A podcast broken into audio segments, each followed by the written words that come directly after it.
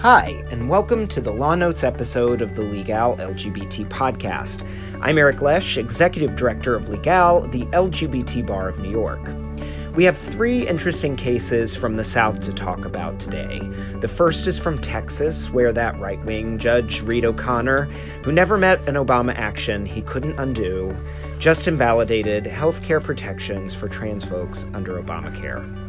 Next, we'll talk about a unanimous ruling from the Mississippi Supreme Court in favor of awarding child custody to a gay uncle's surviving spouse.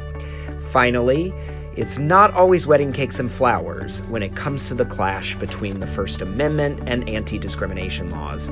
We have an interesting case, well, it's an interesting case, less interesting ruling out of Kentucky involving a pride shirt and a printing shop. With us is New York Law School professor Art Leonard, chief editor of Legal's LGBT Law Notes, the most comprehensive monthly publication covering the latest LGBT legal developments here and abroad. Hi, Art. Hi. How's it going? We're freezing here. We are freezing. Oh my god! Uh, it was warm when I came here this morning, and now I understand it's pretty frigid. Yeah, outside. I was. I had uh, lunch outside yesterday, so here we are. Well, let's dig right in. Uh, first up, we get to talk about Judge Reed O'Connor uh, from the Northern District of Texas. You may have heard us speak about him before, or at least someone speak of him before. He is notorious for striking down and blocking Obama era protections. Last month, O'Connor ruled that protections for transgender and women patients under the Affordable Care Act violate the religious freedom of healthcare providers. O'Connor's ruling was not really a surprise given his history, and of course, he issued a nationwide preliminary injunction barring the government from enforcing this regulation in 2016, just as it was set to go in effect. Tell us where we're at with this. Okay, this is one of those last minute Obama administration policies you know, Mhm. that was set to go into effect right at the end of the Obama administration from 2016. It was part of, uh, I guess it's, you could say it's intertwined with Title IX and Yeah. transgender coverage under Title IX because the way the Affordable Care Act anti discrimination provision was set up, instead of listing categories on which discrimination was prohibited, they listed four federal civil rights statutes Hmm. and said that uh, healthcare providers and insurance companies may not discriminate on any of the grounds that are prohibited in these statutes. Okay. And the statute that dealt with sex discrimination that they listed was Title IX. And Title IX, of course, uh, forbids sex discrimination by educational institutions that get federal money Mhm. from the U.S. Department of Education. Uh, so during the Obama administration, as you uh, and our listeners will certainly recall, there was litigation uh, about the right of transgender students to access appropriate facilities in school and to be treated uh, according to their gender identity. Mhm. And eventually, the Obama administration went on record uh, in connection with the Gavin Grimm case from Virginia. They went on record saying that Title IX forbids gender identity discrimination against students. Okay, uh, this was challenged in the federal district court in Wichita Falls, Texas. Hmm. Surprise, surprise. and Reed O'Connor issued a nationwide injunction against the U.S. Department of Education enforcing that ruling. Wow. And that's been in effect for years Right. until the, the Trump administration said, oh, you don't need the injunction anymore. We're not going to enforce it. So I don't think the injunction's there anymore. Huh. Because the Obama administration had tried to appeal it to the Fifth Circuit and then change of administrations, and the Trump administration, you know, Yeah. it. There wasn't enough So- time. So in this case, uh, what happened was that Franciscan Alliance and a bunch of states got together and challenged the interpretation of Obamacare to cover transgender health, uh, saying that it's not covered under Title IX, so it's not covered under the Affordable Care Act either. Right. And O'Connor, of course, very sympathetic to that. He issued a preliminary injunction. And uh, there was a motion to intervene uh, by uh, the ACLU and by a local gay rights organization in Texas to try to protect the regulation. Mm. And O'Connor at first uh, wasn't going to grant the motion because the Obama administration was defending the regulation. But then uh, Yeah. Where does? there's a change of administration. Right. But he, he said that they could participate as amici. Okay. So they filed the amicus briefs. Uh-huh. And uh, then the Trump administration said, could you put this case on hold because we're reconsidering all of this? Yeah. You know, and so he said, "Okay, I'll put the case on hold while you're reconsidering it." There were cross motions for summary judgment, but he said, "I'm just gonna, I'll wait and see what you do." And he waited and he waited, and somehow the U.S. Department of Health and Human Services has not gotten around yet to, To officially or- rescinding this. Yeah. Uh, so evidently O'Connor got uh, got antsy about not issuing the decision he wanted to issue, striking it down. Yeah. So on October 15th, he issued a decision striking it down. And at the same time, he granted the motion of the interveners to intervene Mhm. because he, he realizes, I mean, he pretty made it pretty clear in his opinion, the Trump administration is not going to appeal Mm. this ruling. Yeah. And He's done their work for them. Now they don't have to rescind the thing. It's been struck. It's been vacated. Because Yeah. under the Administrative Procedure Act, a federal court can just vacate a regulation if they find it unlawful, Mhm. as we'll be talking about later Yeah. uh, with respect to the conscience uh, Mm. regulation. But uh, he granted the motion to intervene because the only people who want to appeal this are the ACLU Yeah. and the local gay rights group. So it's going to be appealed, uh, most likely to the Fifth Circuit, but the Fifth Circuit is where gay appeals go to die. Right. So we don't hold out much hope here. Uh, but as of now, uh, his ruling vacates the Obama administration regulation. But what we have to remember is that a lot of courts and government agencies have relied on it out in the states. Mm. And in fact, there's been litigation where, in reliance on the Obama administration's interpretation of the Affordable Care Act to cover transgender, uh, there are rulings that state Medicaid programs and uh, state insurance programs for their employees have to cover transgender health care as well. So those court rulings stand. Right. I mean, O'Connor can't vacate those. And so there is a body, a small but growing body of case law that embraces that idea, but that will run into a stone wall if the Supreme Court reverses the Sixth Circuit in the Harris Funeral Homes case, yeah.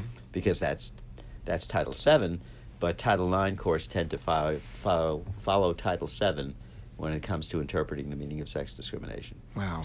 So we have this crazy interlocking of all these different statutory schemes that use the same words because of sex. Yeah. And so how the court decides to define that, you know, is, is the big question. And yet, with all of these rulings that that you're talking about across the country, to to you know fathom the idea that Gorsuch thought that there would be this uh, uprising. Yeah.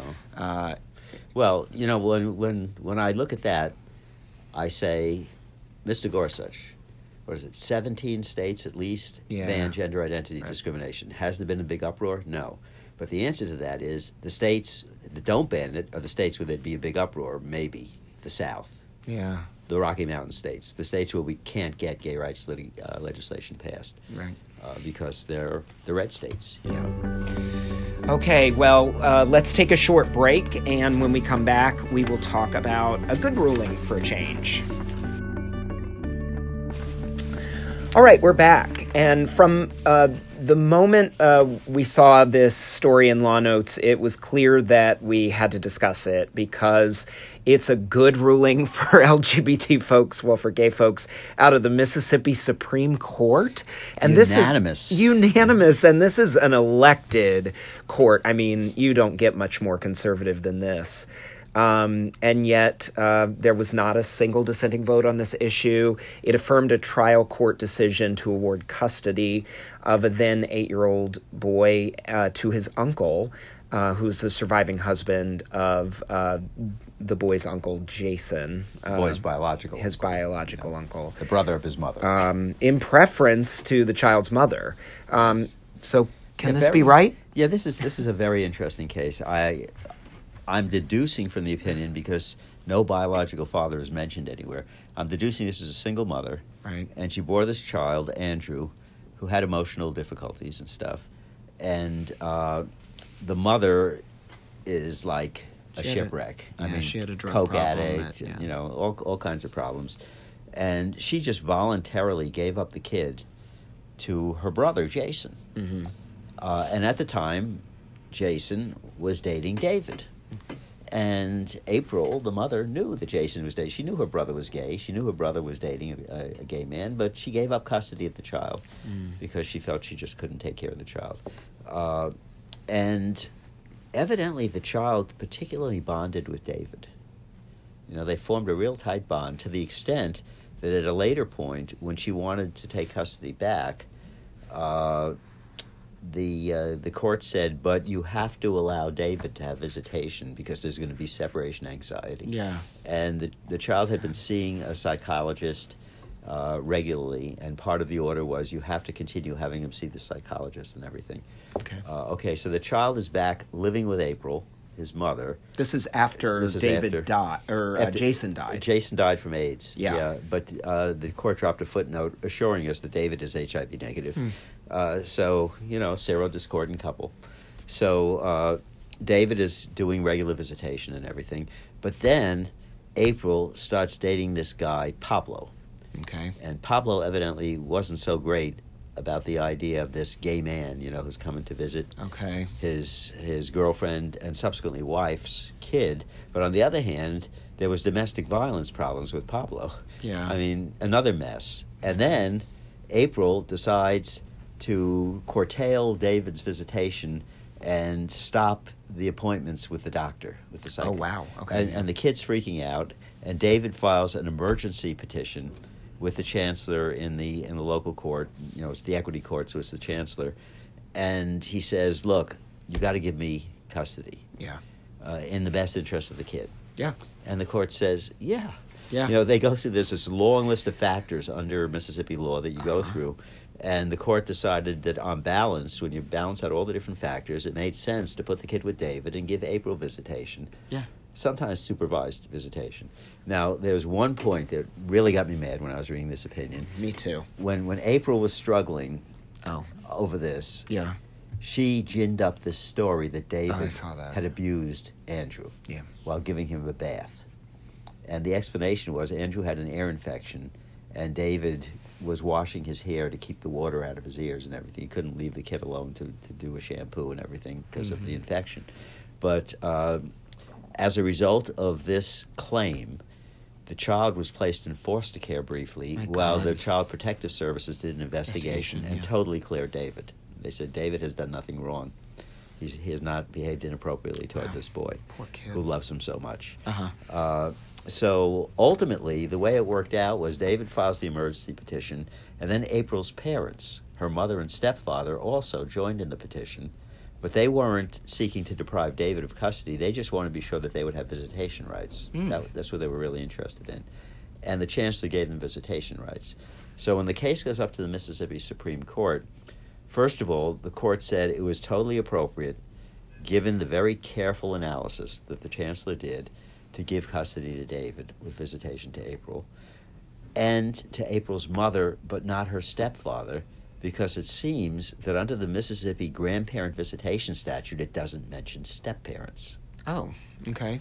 So they said, so Ron, the stepfather, doesn't get visitation, but his wife does. So when the kid's with his wife, you Yeah. know, what's he's got got to vacate the house. you Family know? law is so old. It's weird. It's so complicated. So the the court was totally unanimous on upholding the award of custody to David. Yeah. But this is another point that was sort of disturbing. This is what I thought you were going to talk about. I It's, thought so too. You know, yeah. going down the list of all the factors, one thing is the moral fitness of the parents, of the contesting parents. The best custody, interest the best factors. interest factors.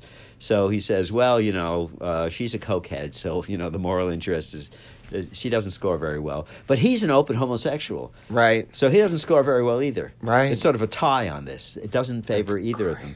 And but ultimately, you know, toting up the whole list, David won. So you know, no harm, no foul. But two judges dissented on this point. They said, "Hey, just a minute." The chancellor was relying on this old decision from 1999, the Weigand case, where the court said that courts can take into account the sexual orientation of a parent in a Wow. custody dispute. And they cited in that old 1999 case, they cited the sodomy law and all this kind of stuff about morality. Wow. And there was a dissenting opinion saying that's law. not relevant. Yeah. Uh, so now, one of the dissenting judges here who wrote, wrote the opinion said, well, just a minute. We don't have a sodomy law anymore. Mhm. We have Obergefell. We have same sex marriage. Right. We have the Supreme Court saying that same sex couples have a constitutional right to form families, etc. Why is that Weigand case still there? We should take advantage of this opinion to overrule it. Yeah. But that's just two judges on the court. But Right. you know, for Mississippi, Let's not hope to give, you know. For Mississippi, This is Mississippi. This is, That's pretty not good for Mississippi. Yeah. Or, or as Tom Lehrer famously called it in his "Who's Got the Bomb" song, Mississippi. I don't know that song. oh, you'll have to hear it sometime. Um, I also saw that they. She claimed that she was a church-going Christian. yeah, and he said, "I'm a Christian too. I just don't go to church." Right. Well, what she was saying, yeah, he doesn't go to church. Yes. And then he had to like raise. It just seems so. yeah, it's it's it's sort of bizarre, you know, the whole checklist thing. But Yeah. you know, they the, the whole idea of having this checklist of factors is to have some kind of consistency at the trial court level in making these decisions. that it's not pure, you know, gut reaction. I get that, but whether someone goes to church or not shouldn't be one of them. Well, that's a plus. Yeah, Right, going to church. That. My God, homosexual lifestyle. Yes, the, Um, the court does refer to homosexual Sexual lifestyle. Good lord. Well, okay, we'll take we'll take, Take the win. win, yeah. All right, so let's take a break, and when we come back, we've got another uh, state high court that we're going to talk about in the South. The Kentucky Supreme Court seems to have found a way to avoid having to decide whether a small business that produces custom t shirts has a right to refuse an order to print a t shirt whose message the business owner disagrees with. The case has been around since 2012. It tees up many of the same issues that we've seen when it comes to religious refusals in the wedding industry, but this time we're talking about pride march- marches and t shirts.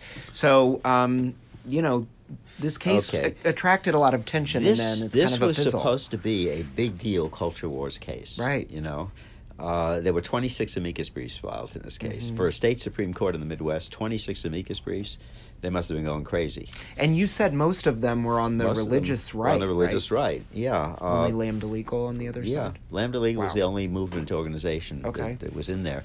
Uh, so the uh, local gay rights organization in Lexington, Kentucky, was planning their fifth annual Pride Festival. Oh wow. Okay. And- Only five, huh? This was this was their well, it was 2012. It was their fifth annual Oh, okay. Pride Festival, and so uh, someone from the group they they had uh, drawn up a design for a special commemorative T-shirt, which was going to have. Uh, you know, rainbow circles and a big five in the middle. It didn't even say Pride Festival. I Yeah. don't think. No you know, words. it's it's just some symbols and, Okay. and not even sexual symbols. Right, Just yeah. you know, colored rainbow colored circles. But you know, they they one of the people from the uh, group, uh, the Gay and Lesbian Services Organization of Lexington, goes into this. Hands On Originals is the name of the uh, business. Mhm. It makes T-shirts, and he brings in this design. And the counter person looks at the design, says, "Okay, you know, we'll we'll take the order, uh, and we'll get back in touch with you because it has to be approved by the owners. They have to approve everything. The owners are a bunch of Christians who don't want to print anything that violates their religious beliefs. Right. So, but evidently, the counterman may not have even known what the significance of the design was. Hmm. Uh, and it's not clear from reading the opinion whether the representative from the Gay and Lesbian Services Organization said, "Hey, I'm a representative from the Gay and Lesbian Services." You know, Yeah. he just came in and said, "Could we have these? You know, however many hundreds of these T-shirts printed up?"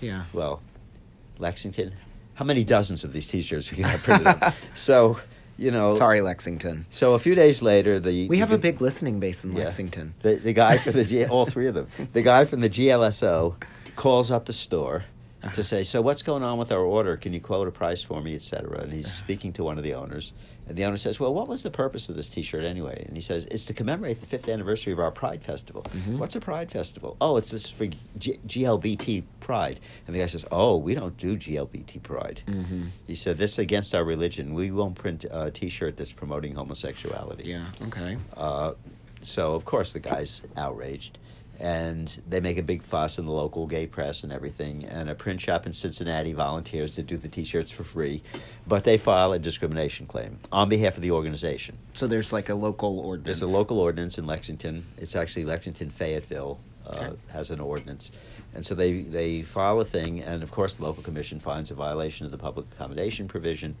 It goes up to the court of appeal, and the court of appeal says no, the T-shirt people have the First Amendment right not to print stuff that they disagree with, and it gets appealed to the state supreme court. All right, the state supreme court has figured out a way to duck this one Mm. because this is a hot potato. They get 26 amicus briefs and they're scared out of their minds Right. you know everyone's watching us no one usually watches the kentucky supreme court I sure haven't. so everyone's everyone's watching us and uh, they said, "Well, let's let's go back and look at this ordinance again. This ordinance says that you can't discriminate against an individual because of their sexual orientation or gender identity." But the GLSO is not an individual; it's an organization. Oh my Organizations God. can't file a complaint Wow. because how can we do an analysis here if we don't know whether any of their members were actually gay? Unreal. You know, they could be a PFLAG type group. It's full of you know well-meaning parents. or Wow. something. We don't know who these people are. How can how can we decide whether the plaintiff is a member of the protected class? And I really take off after them in, in my article in Law Notes. I said, this is not a protected class statute. This is a prohibited ground statute, like Ah, most civil rights yeah, statutes. right. There are no protected classes. Yeah. Same with Title VII. Right. There are no protected classes Yeah. everyone's protected against discrimination because of their sexual orientation or their race or their gender identity. The question isn't who's in a protected class. The question is what was the reason why they refused a service to these people. A straight person could come in and ask for service, and they're being discriminated against because of the sexual orientation of the people who are going to buy the T-shirts. I Oh don't my know. God. Did anybody brief that issue? I wonder. I don't know. They just I- made this up at the last minute? up. So so they've they've they've opened up a little hole in their civil rights ordinance. There in uh, organizations can't file uh, a complaint under the local public accommodations law. Only individuals, Wow. they say, and this is weird. Yeah. This- now there was a dissenting opinion, uh, well, a, a concurring opinion. The concurring opinion said, and they had a First Amendment right not to make the T-shirts.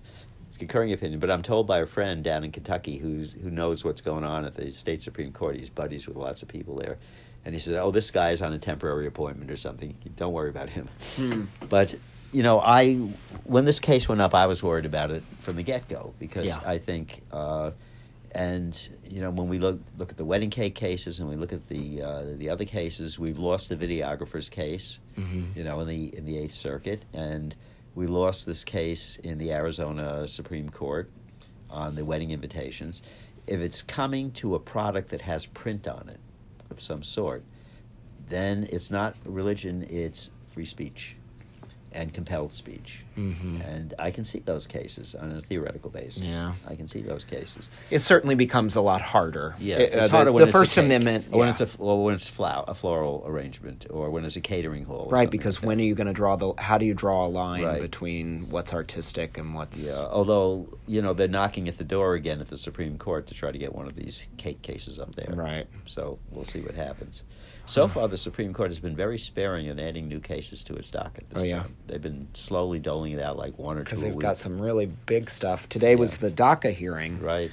Um, yeah, and, never I, and I understand that Gorsuch gave hell to the government's attorney about, you know, did they do any analysis of the reliance interests created by DACA and these kids? Yeah, no kidding. This You should know, not be a hard case.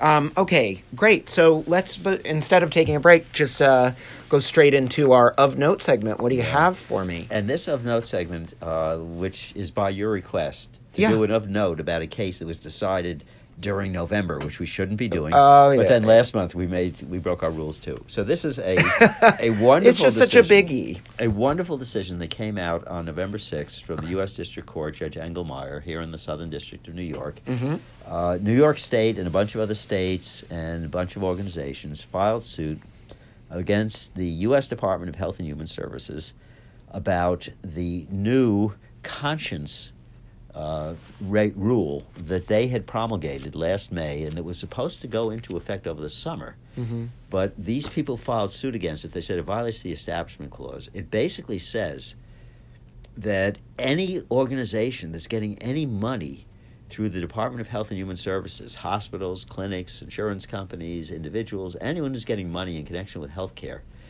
uh, they cannot require their employees to do anything that their employees feel would violate their religious, moral, or ethical beliefs. Mm, yeah. And if they do, they lose all their federal funding. Wow. That's, that's a possibility.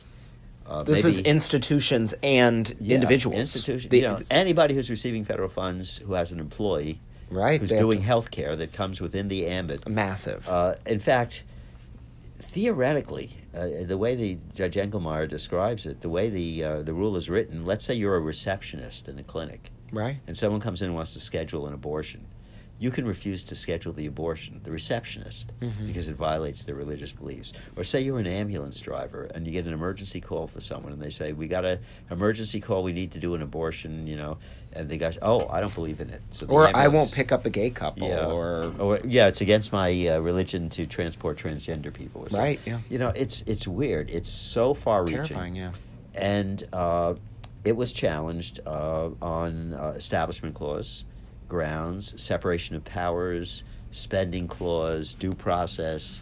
They just threw the book at them. So they filed this complaint over the summer, and HHS agreed to delay the effective date until November 22 to give the judge time to deal with this case. And uh, cross motions for summary judgment were filed, and Judge Engelmayer issued his decision, decision on November 6th.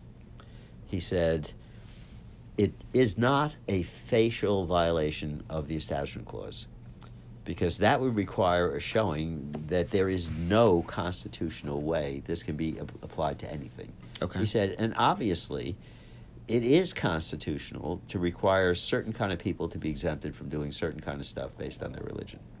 I mean, there are conscience clauses in federal statutes hmm. that have been upheld. Okay. So he said, in an as applied case, you know, we might find that it violates uh, the Establishment Clause as it's applied in a particular situation, but that's not this case. But that doesn't matter because he found the Administrative Procedure Act is so blatantly violated by the way the Trump administration adopted this thing. Uh, right down, and, and he, he cites and quotes from the census question opinion by Justice Roberts Okay. Where you know Roberts basically found that they made up their phony Right, yeah. justification for it that they needed the data about citizenship to enforce the Voting Rights Act. Right, yeah. It was a, a, an after the Yeah. fact. He said, "Well, th- they did the same thing here." Wow. They claimed as justification for this, one of their justifications for this, they said that there has been a startling increase in complaints about people being forced against their will to do things that violated their religion and being disciplined for refusing and all that kind of stuff. It's, it's just exploding. We've got to address this. And he said, okay. They submitted to me all the complaints they received. He said the overwhelming majority of the complaints involved vaccinations, which has nothing to do with this. People who had religious objections to vaccinations. And he said there were a handful of complaints about this, and most of them were not even under the statutes that presumably provide the basis for this regulation. Mm. But on top of that, he said, it was not clear, Congress did not clearly delegate to the Department of Health and Human Services the ability to make regulations on this subject. There are conscience provisions in many federal statutes. Ah. They tend to be narrowly targeted on particular kinds of services and things. They tend to focus on abortion. Mm-hmm. Uh, they don't specifically mention gender transition, although that's one of the sticking points here, which isn't even really mentioned in the opinion. Mm-hmm. But that's one of the great fears that this rule would create, uh, you know, great difficulty for transgender people to get services uh, because of people having religious objections. And this is just isn't just people who work for like Catholic hospitals or something. You work for any hospital, Wow. including a public hospital. Yeah. Uh, so he he found that it violated the APA like a dozen different ways, and then on top of that, he said it violates the spending clause because it is unduly coercive to say you're going to lose all your federal funding if there's one incident of discrimination, Mm. uh, and it violates separation of powers because he said Congress has appropriated this money. You can't just unilaterally adopt a regulation saying you forfeit all this money if you do X, Y, or Z if Mhm. there's a statute that doesn't say that. Yeah. And these Oh, wow. conscience clause statutes So don't say that you lose all your federal money. Right. So they've got problems even if HH the, the rulemaking um, it, uh, Even if they HHS wanted to go back and do this right. Right. Uh, even if they, they comply with the APA, they've got uh, those Other problems. constitutional And the court didn't even really address the uh, the due process and the privacy issues and all that kind of stuff. It didn't have to get to it. I mean, normally, if you find that a statute should be struck down, or rather, regulation should be struck down because it violates the statute, uh, Mhm. with, by which I mean the Administrative Procedure Act, you don't even have to get to the constitutional issues. Right. Yeah. But I think the the reason Judge Engelmayer did was because the Trump administration is likely to appeal this, so he wants to give the Second Circuit as many different grounds to uphold Yeah. this ruling as possible. But it was just, it's wonderful to read it. First of all, the judge writes very well, Okay. or his clerk, or his clerks. I, I think he put a team to work. know them. I put, I think he put a team to work because this opinion is 147 pages. Yeah. Wow. Uh, you know, I wonder who we know. less than that, of course, in the Westlaw and Lexis prints. Yeah. But and it is out now on Westlaw and Lexis. But this is a wonderful, wonderful decision. Uh, it's full of common sense. It's full of basically outrage at the administration. Uh, and one thing that you can see from this, and similarly the census question case, in their rush to adopt politically motivated rules, regulations, and executive orders, they don't dot their I's, they don't cross their T's, they don't give a hoot for the Administrative Procedure Act. They published a proposed version of this for public comment, and then they totally revised the definition of discrimination for the final rule without putting it out for comment. Wow. He said, You can't do that. you know, the APA has rules. You got to comply Wow. with them. All rules. So judges are at least still, you know, plugging along and making. Now, I, I didn't look up who appointed Judge follow the Engelmayer, rules. but I don't think it was Trump. Okay. No. No. Um, yeah, not here in the Southern District. All right. Well, thank you so much, Art. That was a really interesting of note. Now we've both got to run to a concert. Right. All right. Thank you for listening. We'll be back next month with the next installment of Legal's LGBT Law Notes podcast. Thanks so much.